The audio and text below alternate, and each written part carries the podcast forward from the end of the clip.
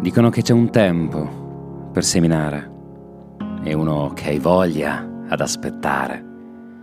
Un tempo sognato che viene di notte e un altro di giorno, teso, come un lino a sventolare. C'è un tempo negato e uno segreto, un tempo distante che è roba degli altri, un momento che era meglio partire e quella volta che noi due era meglio parlarci. C'è un tempo perfetto per fare silenzio, guardare il passaggio del sole d'estate e saper raccontare ai nostri bambini quando è l'ora muta delle fate. C'è un giorno che ci siamo perduti, come smarrire un anello in un prato. E c'era tutto, un programma futuro che non abbiamo avverato. È tempo che fugge, niente paura, che prima o poi ci riprenda, perché c'è tempo, c'è tempo, c'è tempo, c'è tempo per questo mare infinito di gente. Dio, è proprio tanto che piove e da un anno non torno. Da mezz'ora sono qui arruffato dentro una sala d'aspetto di un tram che non viene. Non essere gelosa di me, della mia vita. Non essere gelosa di me. Non essere mai gelosa di me. C'è un tempo d'aspetto, come dicevo, qualcosa di buono che verrà un attimo fotografato, dipinto, segnato, e quello dopo, perduto via, senza nemmeno voler sapere come sarebbe stata la sua fotografia. C'è un tempo bellissimo, tutto sudato, una stagione ribelle, l'istante in cui scocca l'unica freccia che arriva alla volta celeste e trafigge le stelle.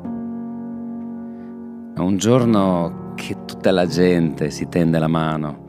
È l'ennesimo istante per tutti, che sarà benedetto, io credo, da molto lontano. È il tempo che finalmente, oh, quando ci si capisce, un tempo in cui mi vedrai accanto a te nuovamente, mano alla mano che buffi saremo se non ci avranno nemmeno avvisato. Dicono che c'è un tempo per seminare e uno più lungo per aspettare. Io dico che c'era un tempo sognato che bisognava sognare.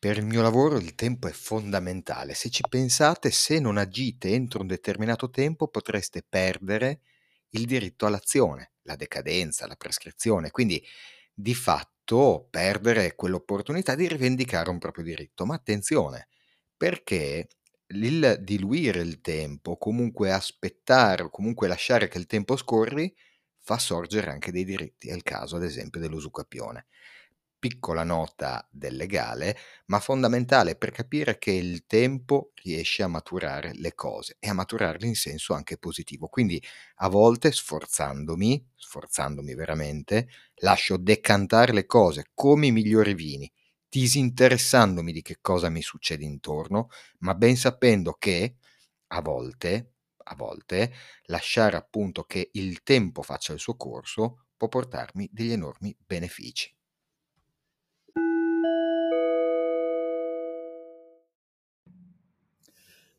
Buongiorno a tutti.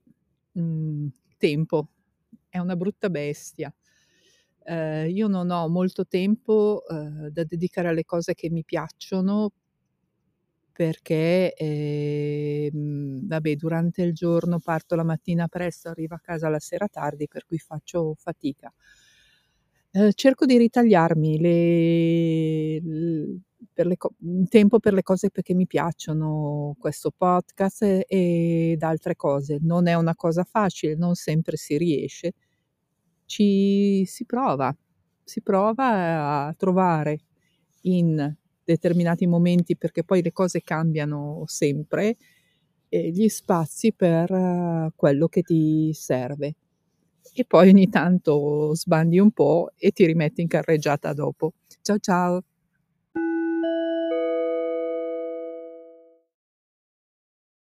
Questa domanda arriva giusta giusta in una settimana dove effettivamente ho tantissimo lavoro e ho dovuto sacrificare la famiglia, cosa che cerco di non fare mai, eh, per appunto risolvere i problemi lavorativi. Questo non mi piace ed effettivamente era una delle meditazioni che volevo fare durante il weekend perché effettivamente così non si può andare avanti, devo trovare una soluzione. Buona giornata a tutti.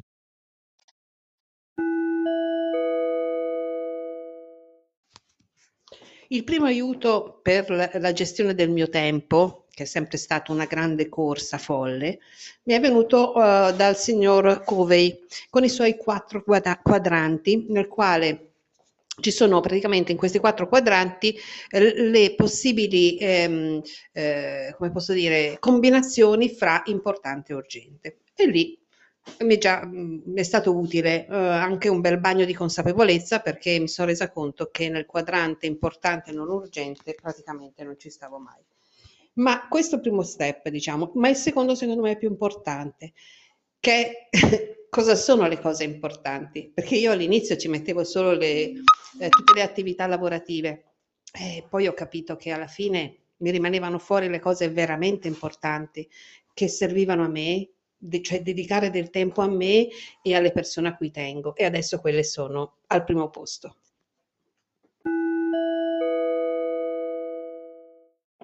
Ne abbiamo già parlato in questo podcast, però penso sia un concetto che valga la pena riprendere. E per me il concetto è quello del sacrificio. Io ho incominciato a sacrificare perché per me uh, è sacra la conoscenza, è sacro la curiosità, sono sacri i miei valori, quindi ho incominciato a sacrificare l'accettazione del prossimo, ho incominciato a sacrificare tanti, tante abitudini, tante cose che alla fine mi facevano anche piacere, però ho incominciato veramente a dare valore all'essenziale.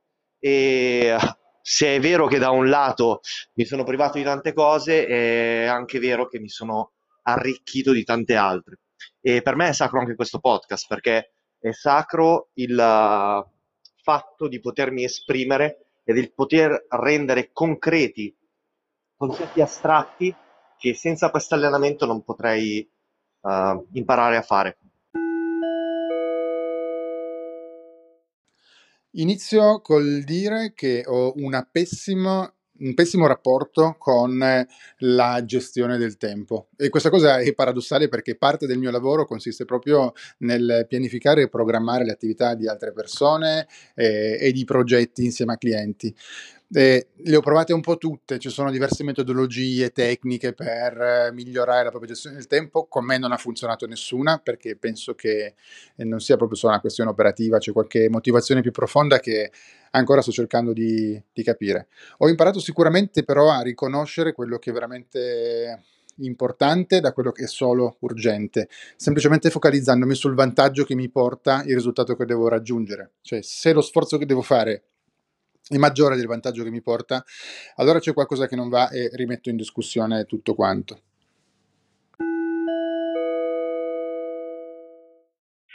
Nella mia esperienza lavorativa ho visto che una delle cose fondamentali è organizzare la propria agenda in modo da avere dei momenti assolutamente irremovibili di cose importanti ma non urgenti da fare, che sono poi quelle cose che hanno una visione di lungo periodo di solito e che quindi ti aiutano a raggiungere quegli obiettivi. Perché siamo sempre eh, bombardati di cose urgenti da fare, è tutto urgente, tutto urgente, da fare subito. E però bisogna avere il coraggio di mettersi, di focalizzarsi sulle cose che non sono urgenti, ma sono spesso più importanti di quelle urgenti, perché poi sono quelle che ti fanno fare i migliori passi in avanti nel lungo periodo.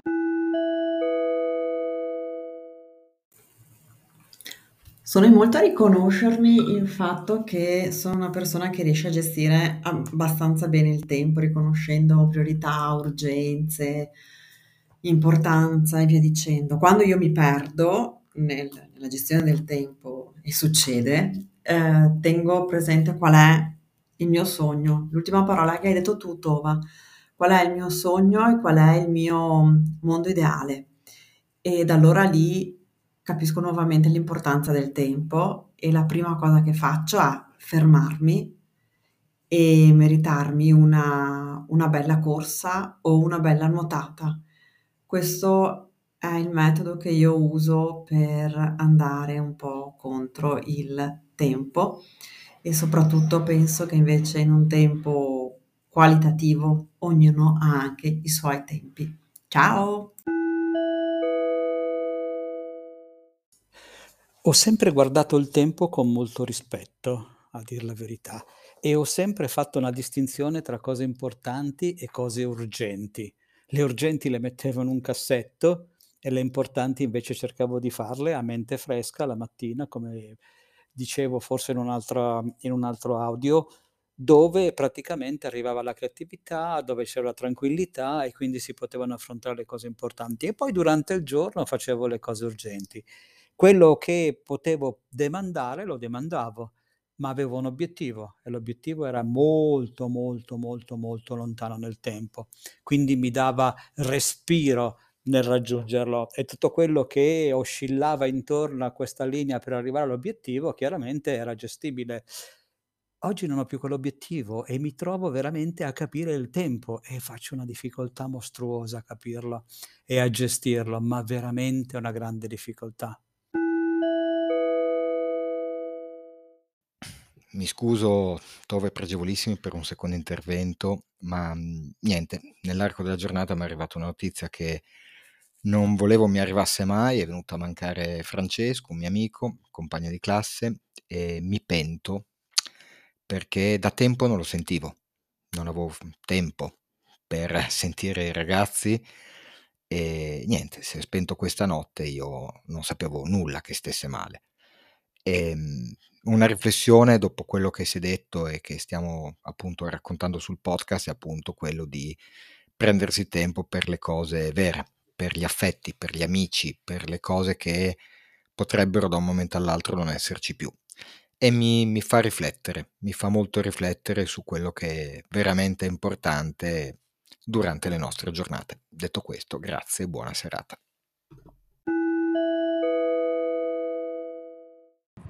Anni fa lavoravo in un'azienda di consulenza, quelle a stampo americano, dove il valore delle persone viene misurato sul, su quanto uno si ferma la sera, di quanto uno fa tardi. Quei posti dove se uno esce alle sei e mezza si sente dire, uè, mezza giornata oggi, bella la vita, eh?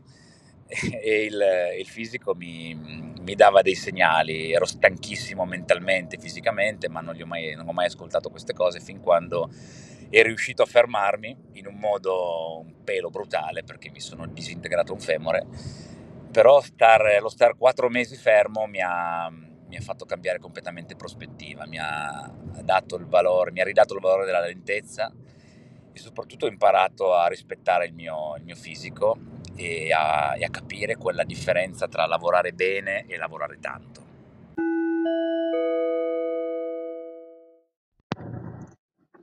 Diciamo che al momento non ho ancora trovato una soluzione così efficiente per guadagnare del tempo, ovvero visto che voglio fare sempre tante cose durante la giornata, forse troppe, eh, riduco le ore di sonno, quindi alla fine dormo veramente poco e sono ancora più stanca.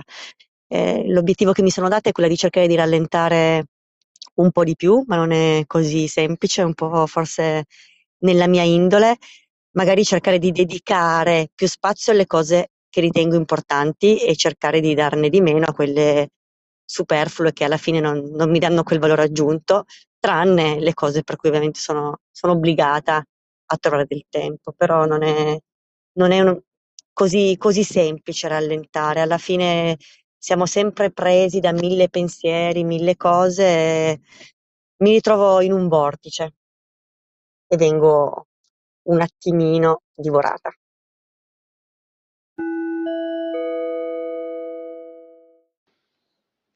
Lo so, sono fuori tempo massimo in zona Cesarini. Tova, non so se riuscirai ad inserire questo mio messaggio, ma io ci provo.